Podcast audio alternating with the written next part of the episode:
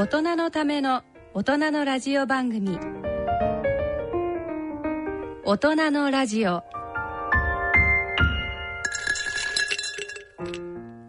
ご機嫌いかがでしょうか？安倍賢人です。ご機嫌いかがでしょうか？小山麻子です。さて7月も下旬となりました。皆さんはいかがお過ごしでしょうか？小山さんは何か最近真新しい活動はありましたか？ですね。まあこのところ雨も多くって、うん、あの室内で映画を見ることも多くですね。本当に映画が好きですね。そうなんですよ。もうあのちょっと。仕事のように見てますね。そうですね。ちょっとあの自制しないとというようなあの感じになってきておりますけれども、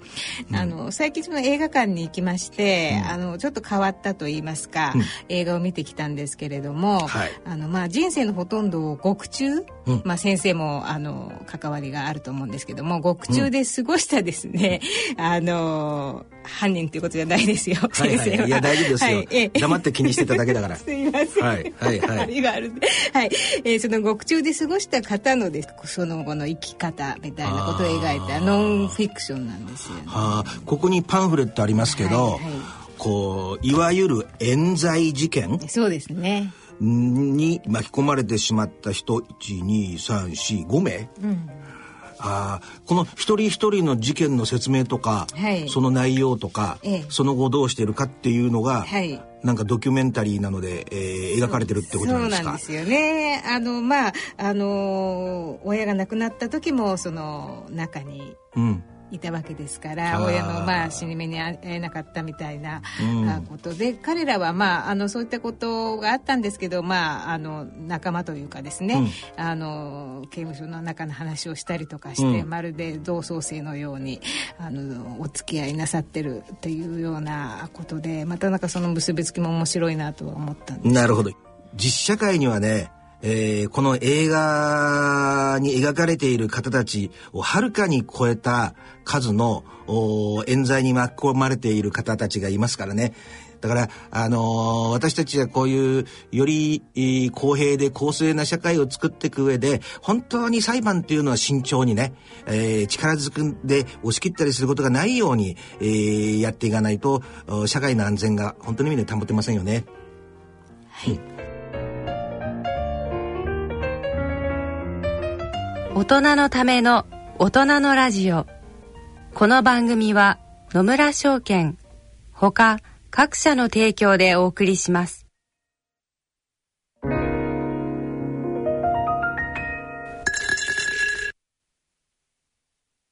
野村。第二の人生に必要なのはお金だけじゃないから。ゆったりとした旅を楽しみたい。健康はもちろん若々しさもまだまだ保ちたい。住まいをもっと快適にしたり相続のこととかもしもの時のことも考えておきたい。セカンドライフのために知りたいことってたくさんありますよね。あなたのハッピーなセカンドライフのために。野村証券の本支店ではさまざまなスペシャリストを講師にお招きして野村のハッピーライフセミナーを開催しています。詳細はウェブで「野村のハッピーライフ」と検索してください。なお当セミナーではセミナーでご紹介する商品などの勧誘を行う場合があります。それの村に来てみよ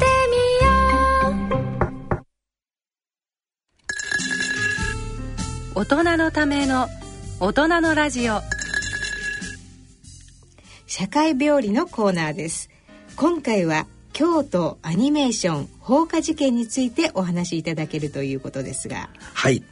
この京アニの事件は逆にもう日本だけじゃなくてね世界各国であの取り上げられてあの国連の事務総長までコメントを上げてるぐらいのね、本当に、えー、アニメーションの影響力の大きさを感じた事件でもありますけども、えー、7月18日木曜日の午前10時半にね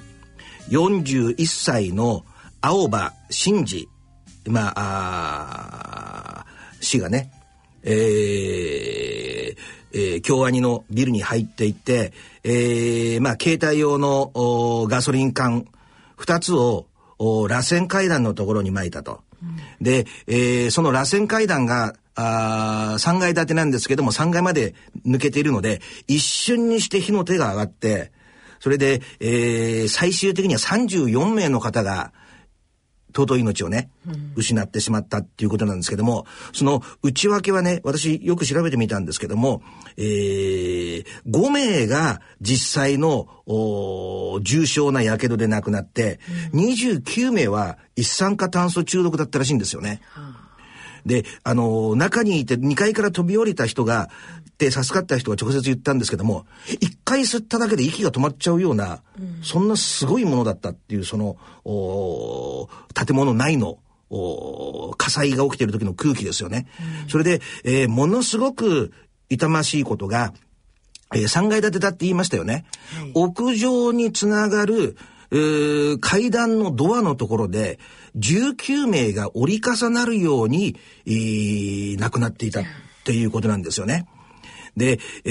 ー、この事件を聞いたときにね、まず気になったのが、えー、なんで19名もの人がね、その階段のところで、なんか変な詮索を広げちゃうと、犯人があらかじめ入っていて、鍵が開かないようにしておいたのかなとかね、私第一印象でそんなことも考えちゃったんですけども、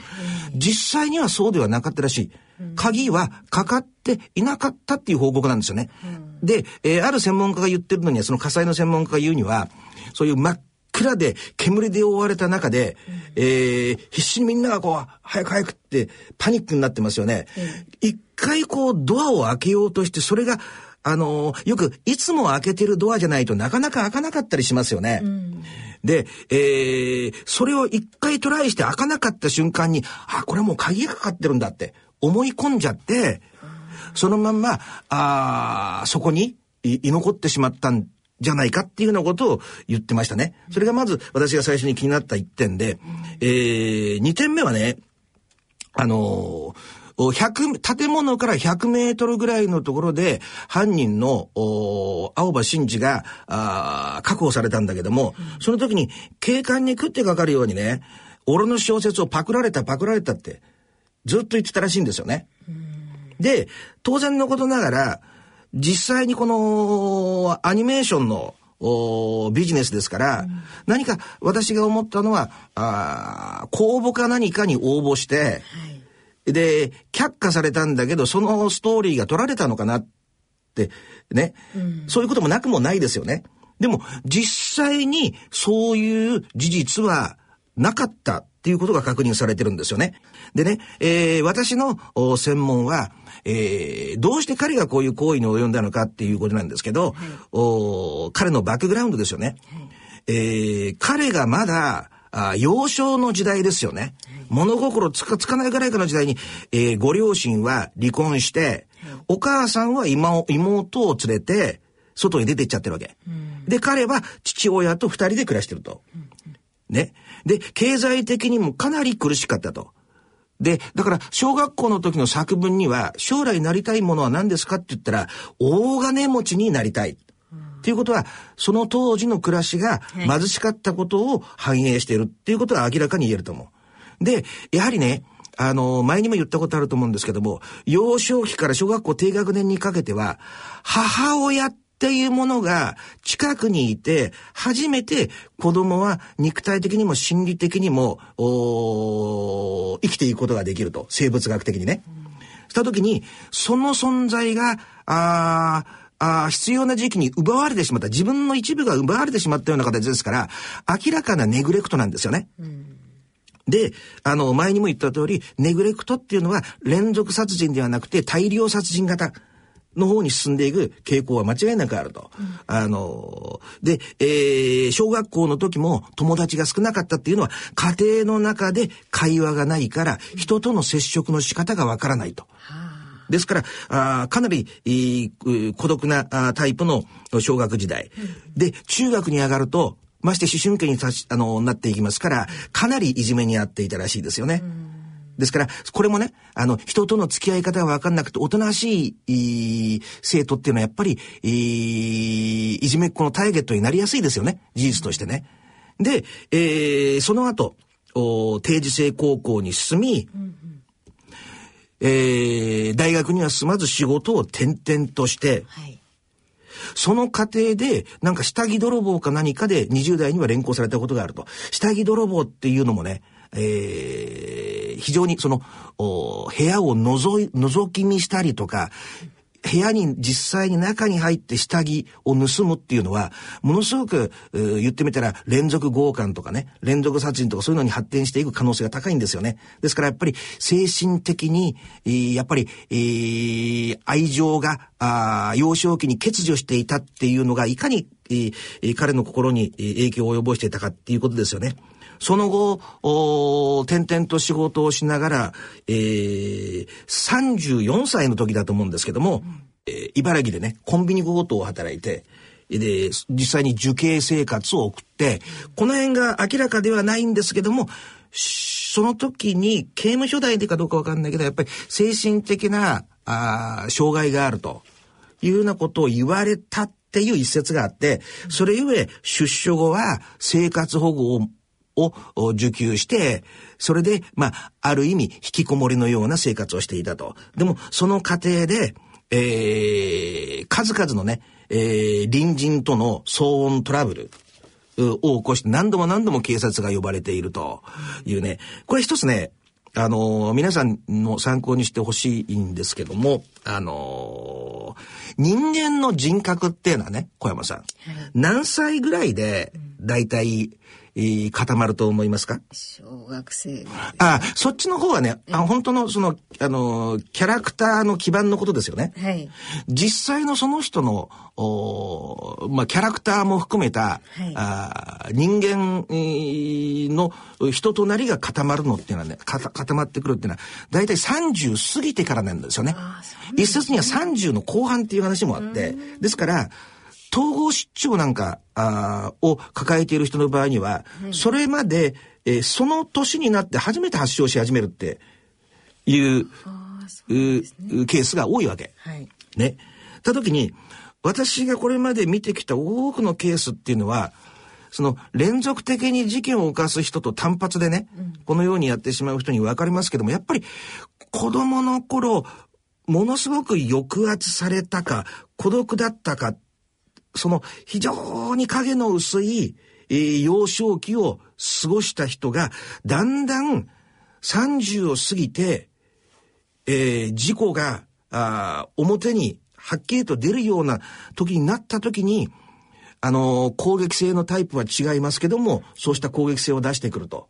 ある意味、あのー、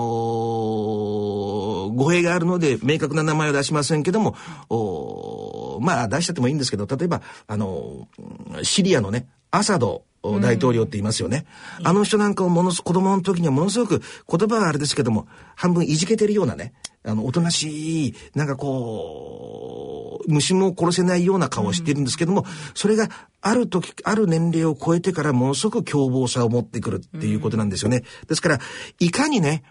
子供の時に、その、虐待や、あネグレクト、言ってみて放置してしまうことですね。切り捨ててしまうことですよね。そうした状況を作らないで、なるべく、その子のね、自然の優しい気持ちをどれだけ大切にできるかっていうことが、社会全体のね、安全にも関わってるのかなっていう、印象は受けますよね。まあ、あとまあ最後一言ですけど、やっぱりこう、よくね、あのー、メディアとかでコメントする人、まあ私もそうですけど、日本はそれでも全然治安は良くて、えー、データ的には決して悪くなってないんですよって言いますけど、肌で感じる社会に、社会の身の回りの人に対する不安感っていうのは、明らかに誰も確認するとこであり、そこでこうした突発事件が今、後も、後を絶たない形で続いてますよね。これっていうのはやっぱり、私は国際社会病理学者なので、アメリカっていう、えー、強国をね、モデルにして、その文化を鵜呑みにして、えー、何かあるとバーベキューでとかね、みんなそうですよね。お昼はみんな、あマクドナルドでとか、なんかアメリカのライフスタイルをそっくり真似していて、その、プラスの面だけではなくて、負の遺産もだんだん引き継いできちゃって、それが、あ徐々に社会に露呈してきてるのかなっていうような感じを受けますけども、本当にね、あのー、すぐにあの、お京アニの復活の復興のためにお金を、ね、いろんな募金してる人は、その人たちは、あの、心優しい人だと思うんですけども、その前に、やっぱり、亡くなった人たちがいますから、そのアニメの聖地の復活とかの話の前に、やっぱりそういう、う、なんて言うんですか、社会に属せないような人間を育ててしまうと、本当に関係のない、罪のない人に矢が飛んでしまうっていうことは、あ現代社会に生きる我々誰しもがね、あのー、心に刻んでおかなければならないことかなと思います。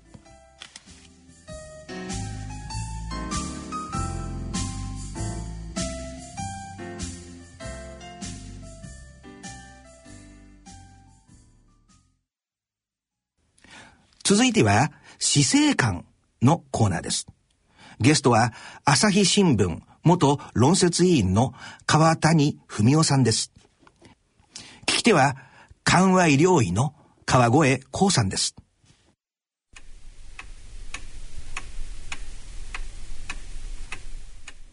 今年ばかりの春が行こうとするのをとどめる術もないまま日を消しているうちに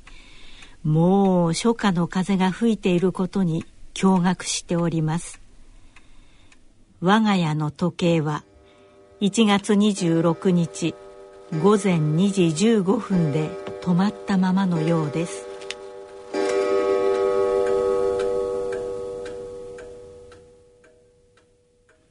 え在宅ホスピス医の川上です、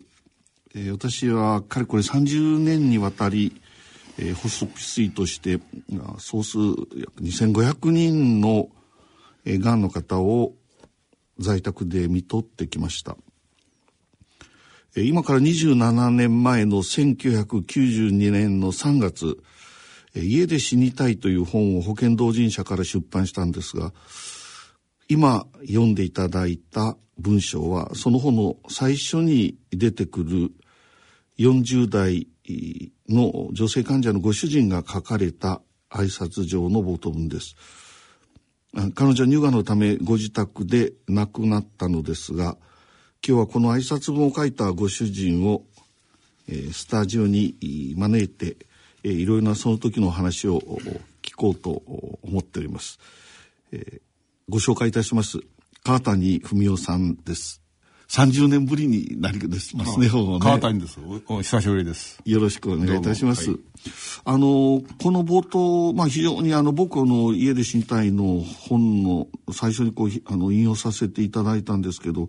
亡くなられたのはいつですかね、1991、えー、年ですね。91年の3月、ね、はい。あの、ちょうど、僕はこういう仕事に関わり出して1年か2年といううん、そうでしたね。その時は川谷さん自身はおいくつだったんですか？私は44ですね。44歳。はい。じゃあバリバリのサラリーマンって言いますか、会社員で仕事してたんですね。まあ、党の立つちょ直前ぐらいですかね。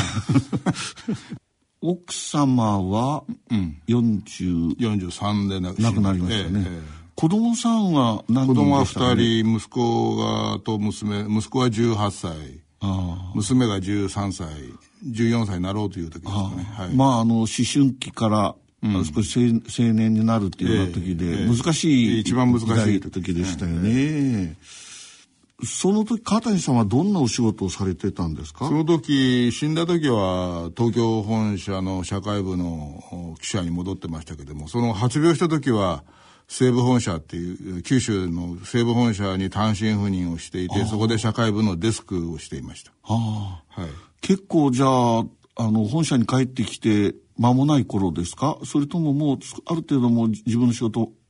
軌道戻ってきて東京に戻ってきてだから1年ほぼ1年後ですね。あの発病したのが？いや死んだのが。だからあの私は単身赴任中に発病してますから。はい。あそうですか。ええ、じゃあ、あの、最初の診断を受けるところとか、その治療のところは、ずっと一緒についてたというわけじゃないですね。ええ、それはその、うん、その時その時は、まあ、そのつ、ついたことあるけども、あとはもう本人一人ぼっちにさせてたっていうありがありますね。うん。まあ、今日はあのがん患者さんが苦しむそのトータルペインっていうものをこれは日本語では、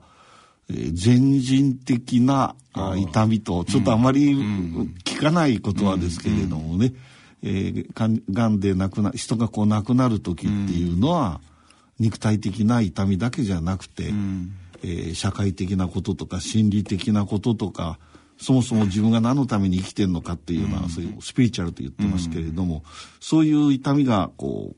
う総合されて出てくると、ですからそういうこと全てに目を向けなきゃいけないと我々こうケアを提供する側ですね、そういうことをあのが言われておるわけですけれども今日はその中のあのソーシャルペイン若い患者さんがえー、がんにかかってでまあ川谷さんの場合は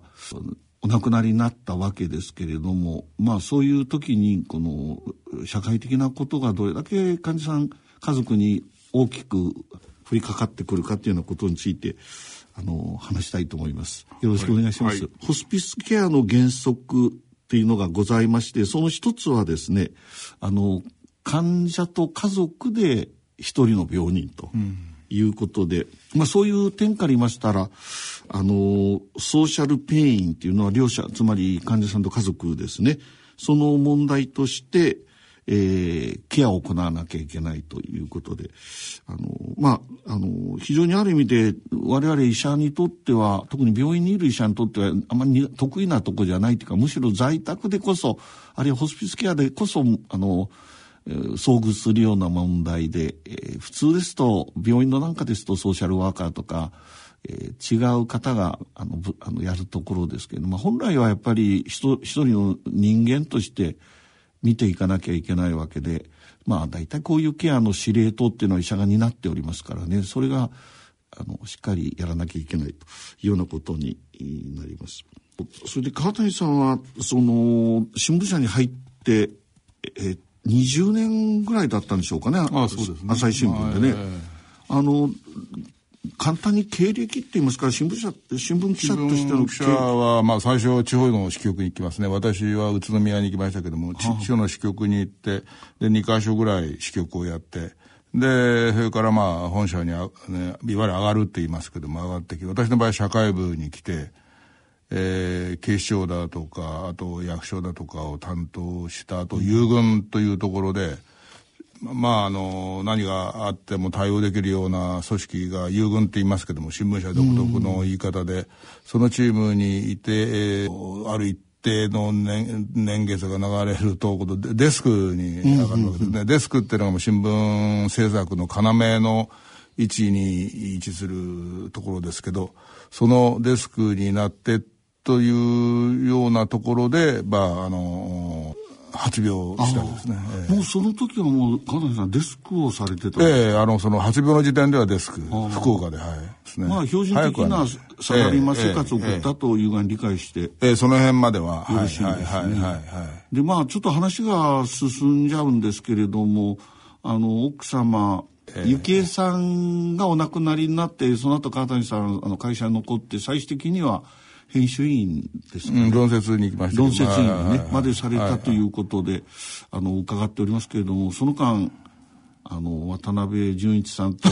例の失楽園で、ええ、町長橋やり合ったというような。はい、やり合ったというような、ただ単に彼の、あの、書いた、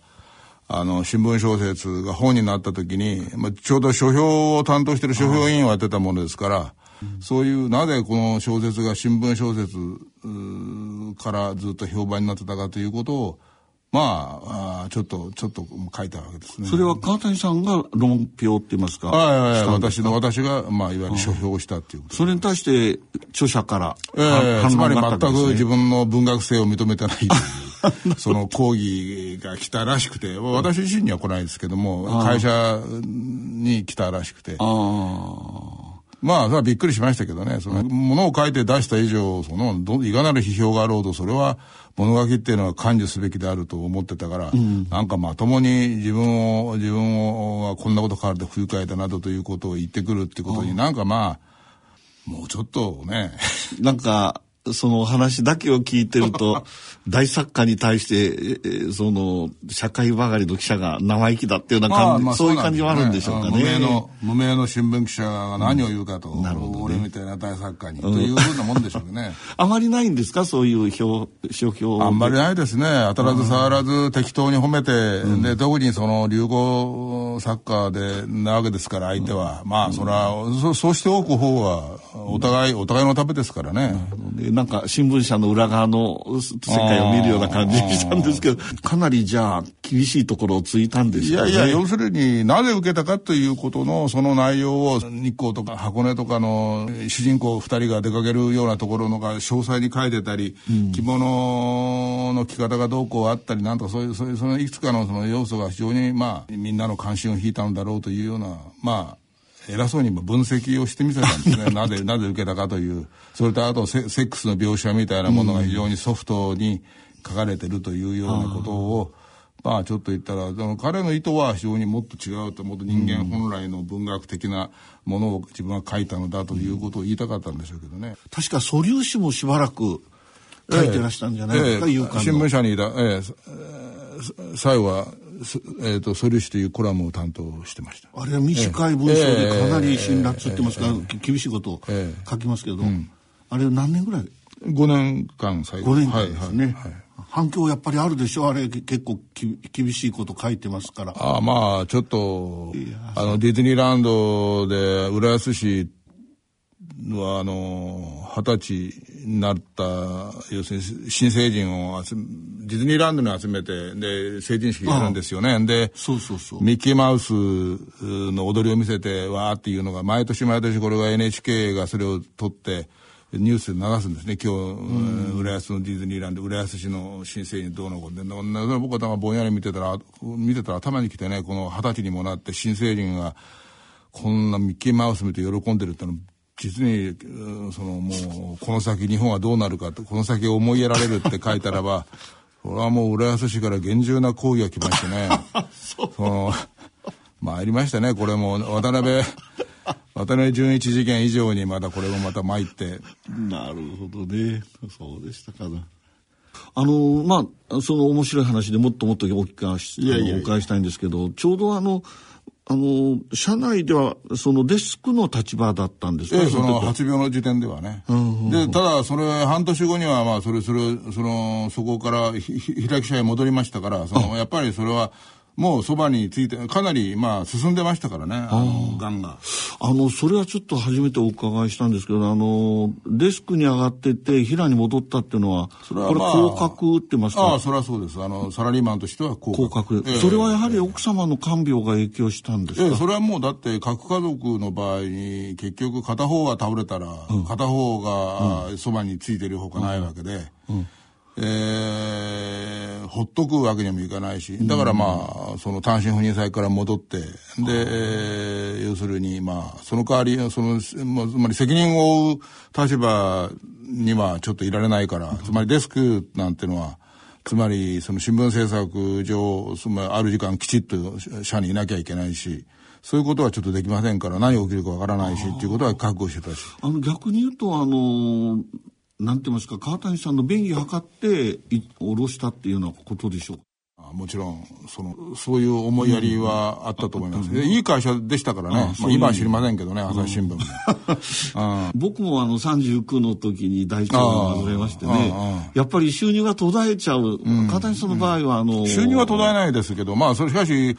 まあ、事実上、日常業務を外れて、しかもその、平記者といっても、その、普通の平部員としての働きっていうのは、うん、からは外れるわけ、外れてるわけですから、事実上は。それは多分査定なんかは最低限度だったんじゃないですかね。だから、いわゆる昇給とかなんとかは多分、そんなことを、まあ、当時調べてもないけれど、多分なかったかもしれない。うん、ただ基本的なあれっていうのはね、まあ、その、あの給料はサラリーマンとしてもらうもらってたんですね、うん、あのまあ僕の場合は自分自身が患者でしたからね、うん、もう収入が途絶えちゃうっていうのは本当に休んで、最初のうちは有給を消化するっていうようなことだったんですけれどもね、まあ、そういう点ではあの収入のかある最低限は確保できたっていうようなことだったんでしょうかね。うん、まあ最低限。まあそそあんまり彼のことは気にされなかったですか？えー朝日新聞給料良かったってことになってますからね。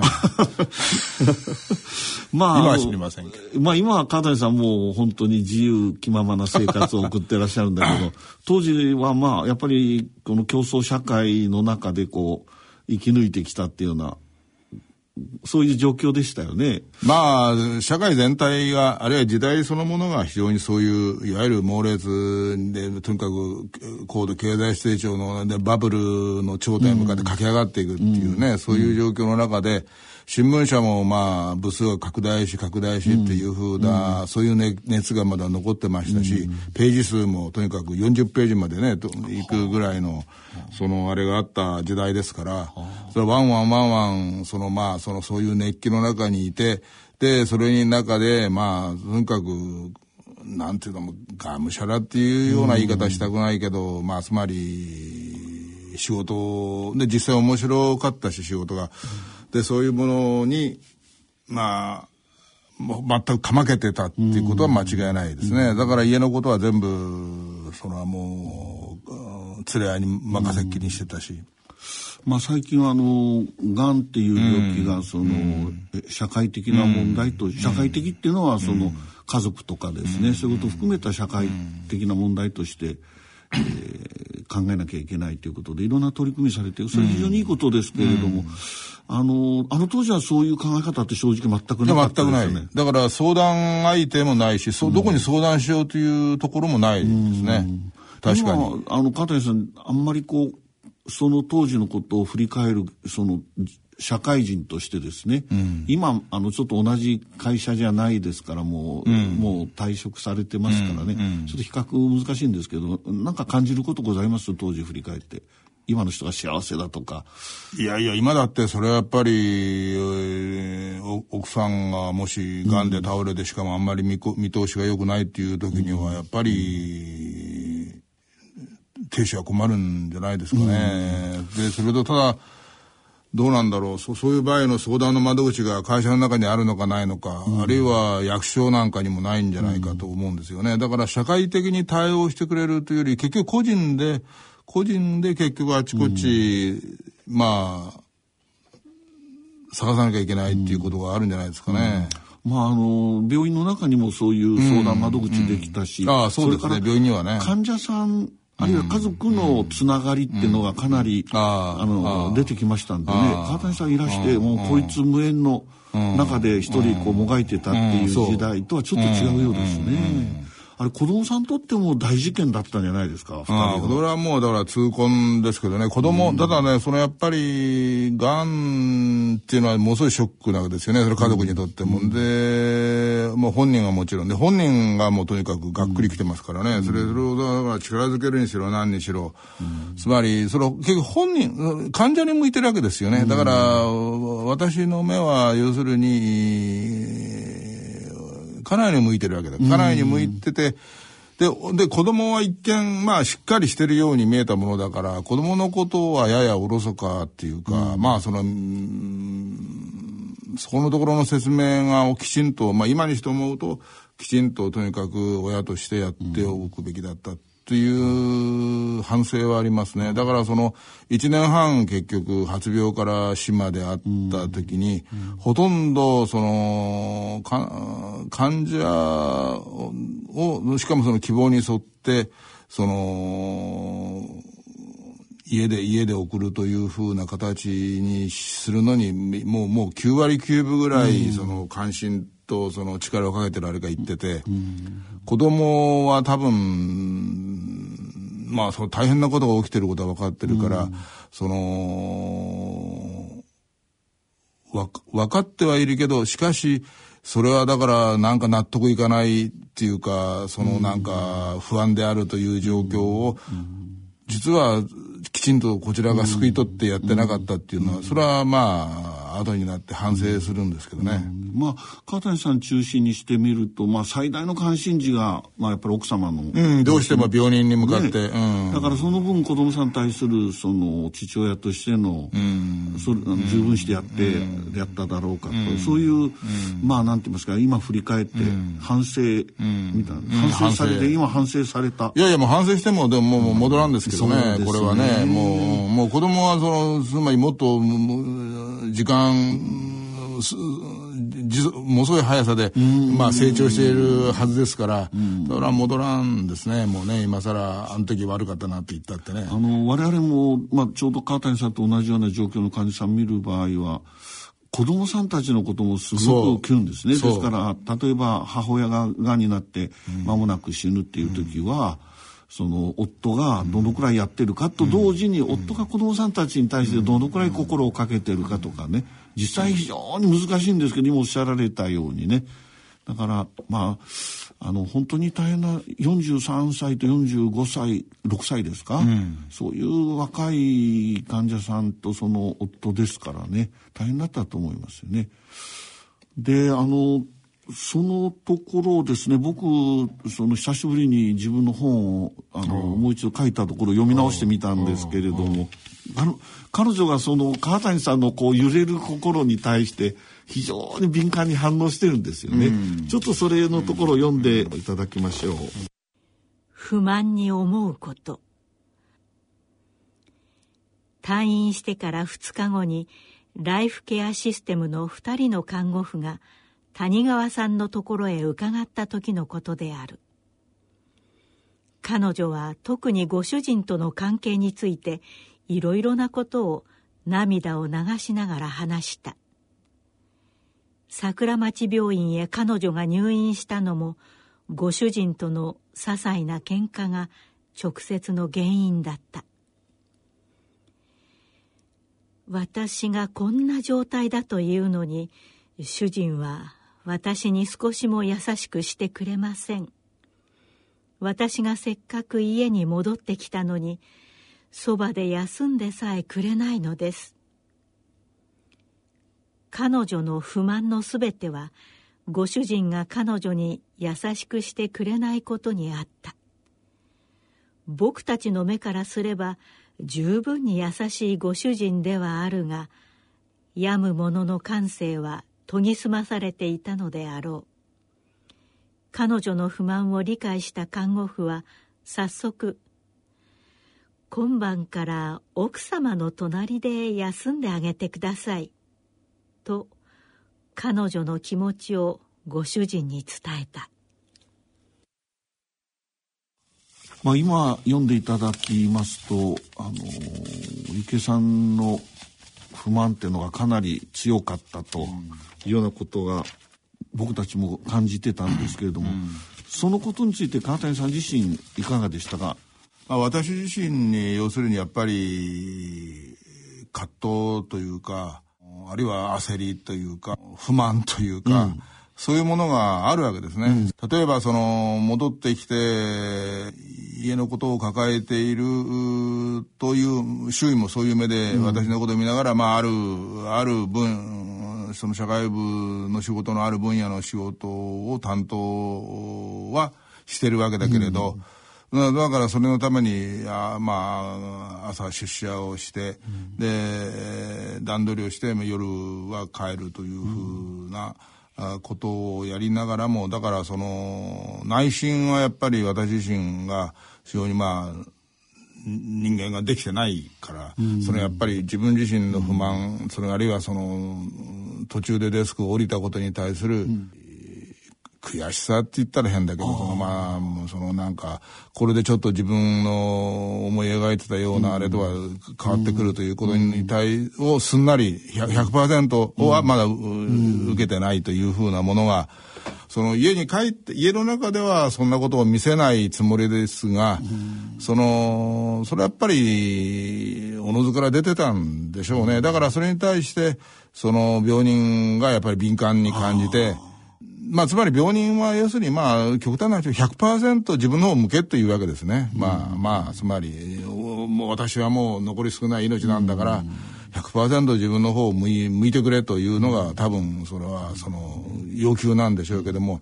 それに対して、えー、私の方がやっぱり、えー、ある意味出し惜しみしているようなところが出し惜しみをしている部分に対して病人は不満だったんじゃないですかね。だからそれは時々だからぶつかるわけですね。例えば、で、こっちは酔っ払って夜、例えば遅く帰ったりすることは昔はしょっちゅうでしたけども、まあそういう事態になってからめったにないにしても、そのそっと帰って、で、多分本人が休ん、もう眠ってるだろうから、そーっととにかく部屋に入って、まあそーっと寝てるっていうと、まあ本人は起きてるわけですね。で、起きてて、なんでその妻がちゃんと「ただいま」と言わないかというふうなことを、まあ言った言うこともあったし今思い今思い出せば、うん、そういうだからその圧圧力みたいなものが少しあってで結局、その我慢できないものが檻のように溜まっていったのがなんかあったんでしょうね、それはだから結局ある人のところに相談に行きましたけどね。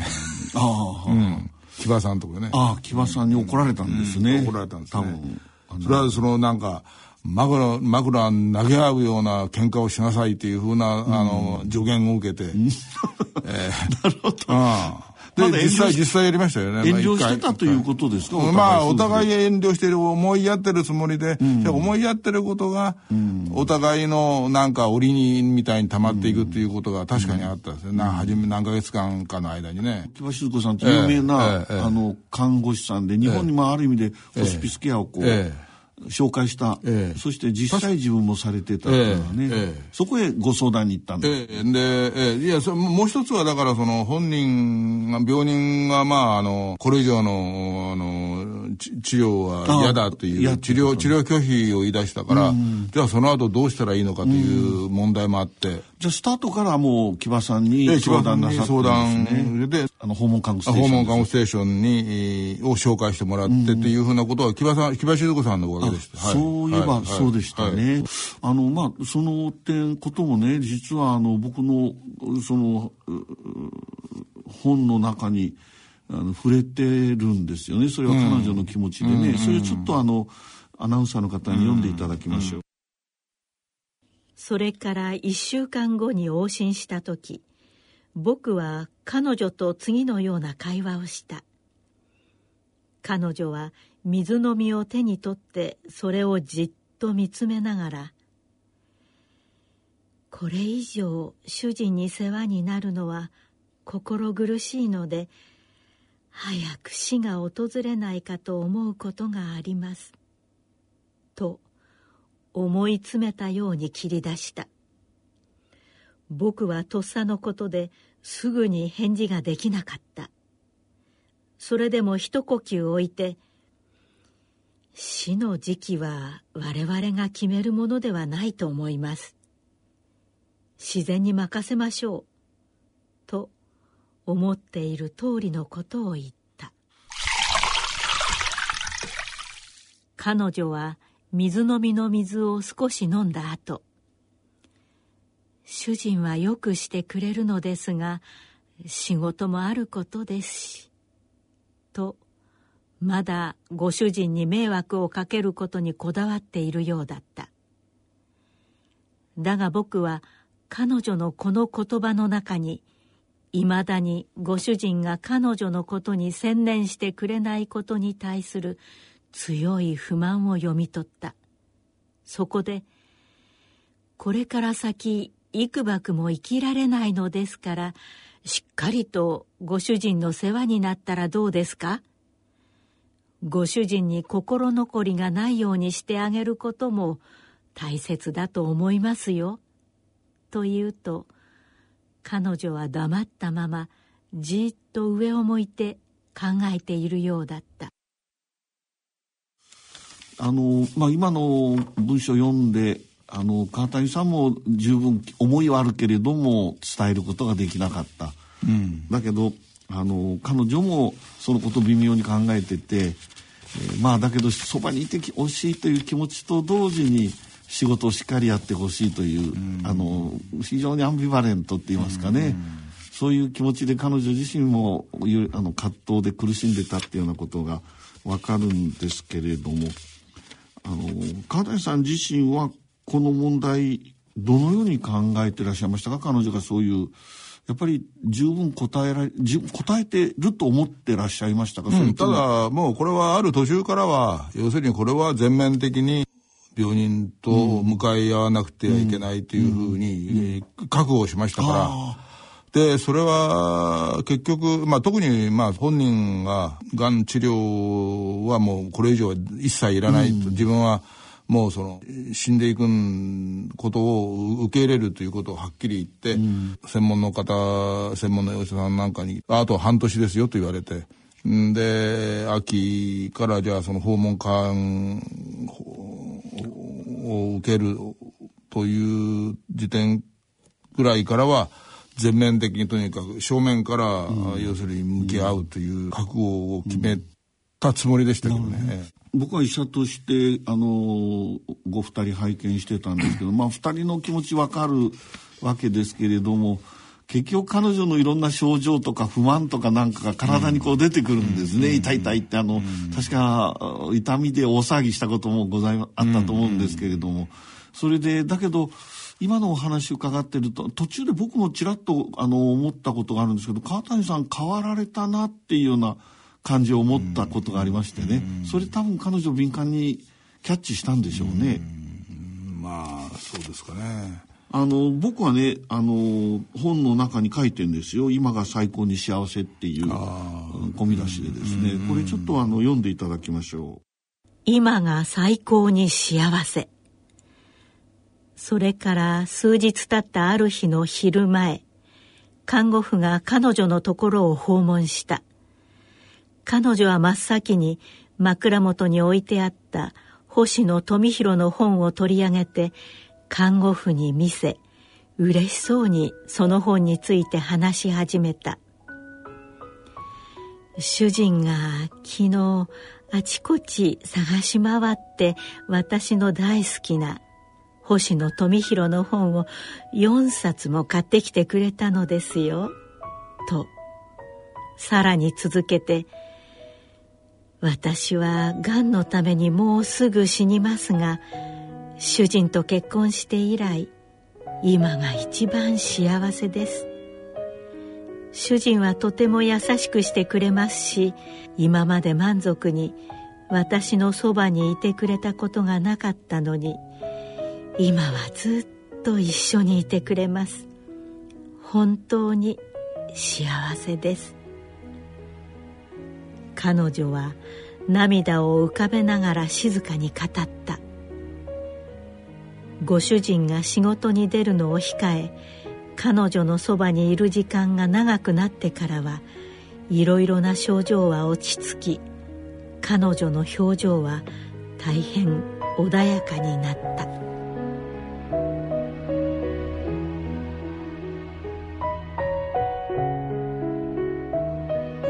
あのまあ川谷さんこの奥様を最後はあのいろんなことあの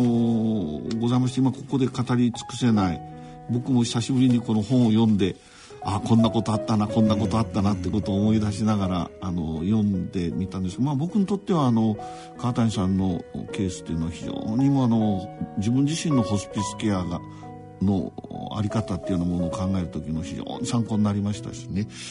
あの川谷さんってあのサラリーマンとしてのその出世って言いますかね。道はあのどうなったんですかね。一度平に戻ってデスクからですね。そこからまた戻っていったんですか？最終的に。いやいやまあだから新聞というのはだからまああのいわゆるその他の役所だとか何だとかというふうな職場とつまりこう階級を上っていくことしかないというのと違って、まあ要するに記事を書くという新聞社の場合記事を書くという分野が基本的にあるわけですから、でまあそっちの方でまあそのいくらでも仕事があるわけで。でそういう点ではその部長になったり編集局長になったりというふうなそういう生き方とは別の、まあ、記者として、やっていくという方法があるから、まあそういう意味では比較的。でしかもまあそもそもは記事を書くために記者になったというのを考えれば、それほどあれはないですね。まああの大変な看病しながら仕事をこう両立させるっていうのはちょっと難しいことなんです、うん、だからその結局看病の間はだから、うん、その病人が死んでし死んじゃうまでは、うん、それはもうもうもう何もまあ事実上何もできないですよね、うん、結局だからそこで全部けりをつけてしかもその後後始末もつけて、でその後まあももう一度なんか、その始めるということが、まあ新聞社の場合は幸いそれができたということですね。今日本当にあの川谷さんそのね川谷さんにとっては辛い思い出ばかりだと思っていやいや。今日それを30年経ったとはいえそれをこう掘り起こして。まあでも大変ですからね。やっぱりがんにかかるということはね。今日はどうもありがとうございました。どういたしまして死生観のコーナーでしたゲストは朝日新聞元論説委員の川谷文夫さん聞き手は、緩和医療医の川越光さんでした。野村、ちょっと気になるお金の話。今回は平均余命です。お父さん、最近高齢化の話題が多いけど、私とお父さんはあとどのくらい生きるのかしら。厚生労働省の平成25年会員生命表によると、60歳の平均余命は男性で23.14歳、女性で28.47歳だそうだよ。そんなに長いんですか？そうなると健康や介護も心配だし、お金も結構かかるんじゃないですかね。仮に我々夫婦があと23年一緒に過ごすとなると、ゆとりある老後生活を送るために必要なお金はなんとざっと1億円。驚いてる場合じゃないでしょ。早く今から準備しなさい。お金に関するご相談はお近くの野村証券へどうぞ。それ野村に来てみよう。大人のための大人のラジオ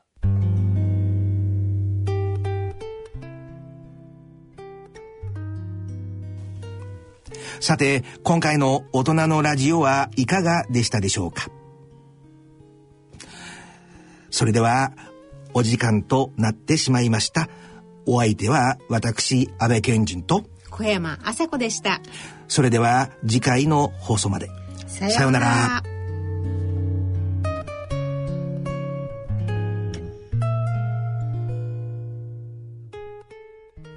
大人のための大人のラジオこの番組は